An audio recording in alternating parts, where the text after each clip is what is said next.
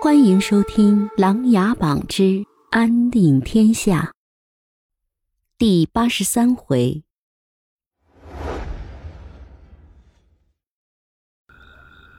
陆源从地上捡起一个火把，走到少南跟前，正要问询，定睛一看，赶紧双脚跪地。见过莱阳王。莱阳王也被陆源给疑惑了，他赶紧扶起陆源，问道：“这位少侠，你认识我？”末将陆源，长陵王府的。我跟随大帅曾到莱阳王府做客。陆源急忙说出了缘由。哈哈，原来是陆将军啊！感谢将军的拔刀相助。莱阳王一下就放松了许多，笑着说道：“王爷，这么晚了。”是去琅琊阁吗？陆源询问道。莱阳王笑着点点头，说道：“哼，想去求一个答案，不曾想突然被这群贼寇埋伏。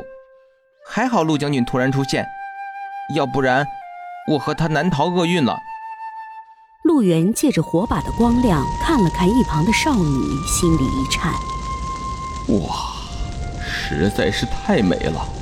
哼。简直就是楚楚可人，柳眉大眼，樱桃小嘴，就是仙女下凡呀！莱阳王看到陆源的眼神，连忙说道：“这位姑娘是我们王府的人，名叫董若曦，从小都在府上，上次将军应该见过。”董若曦行礼感谢，陆源连忙回了礼。不过心里对此没有一点印象，只好笑着点点头。王爷，那我们赶紧上山吧，山上还有你的好几位熟人呢。我是下山来买酒的，今晚可热闹啊！好，我倒是要看看是哪几位熟人。莱阳王收起刀剑，随手也捡了一个火把，等着陆源过来，便一起上山而去。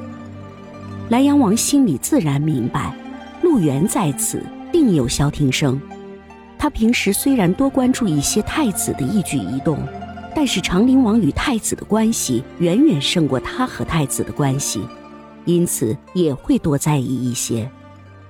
前些时候，他就得知大梁四面受敌，急切的想回金陵帮助萧景琰，无奈东海的聚贤师傅不放自己，说大梁定会解除危机，加上东海离金陵实在太远。自己回来也帮不了什么，所以就此作罢，失去了在父皇面前表现的机会。一直以来，萧景琰更在乎的是太子和萧庭生。他虽然贵为莱阳王，长相英俊，行事大方，虚心好学，但就是比太子晚生了几年，所以萧景琰总是以年龄太小、阅历不够为由疏远自己。想到这里。莱阳王心里就特别的伤感，他甚至听到有些风言风语，说自己不是萧景琰亲生的孩子，而是那位起兵造反的萧景环的孩子。为此，他曾经暗示求证过萧景琰，结果都是被萧景琰骂得狗血淋头。此后，他也就不再过问了。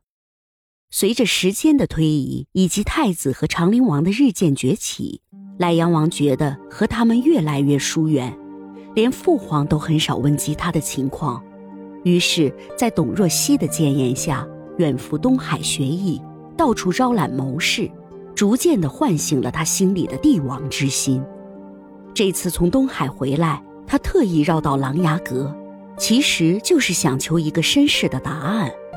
他自己也早已经盘算好，如果自己非萧景琰的骨肉。那就远离朝堂，做一个潇洒的公子哥。如果是亲生骨肉，无论如何也要强大自己，一定要让萧景琰刮目相看。对于到琅琊阁寻求身世答案，莱阳王却是想了很久。虽然他没有明确的告知过董若曦，但是这位身边的谋士早已看穿了他的心思。这次从东海回来，就是他说了些触及心灵的话。莱阳王才实在把持不住，就绕到琅琊阁了。由于天黑，火把的火光越来越小，三人就走得缓慢。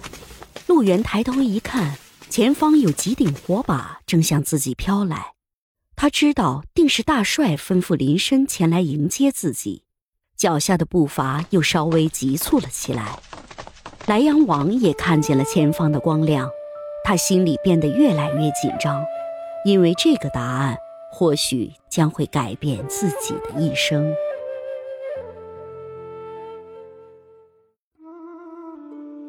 本集故事播讲完毕，欢迎订阅与分享。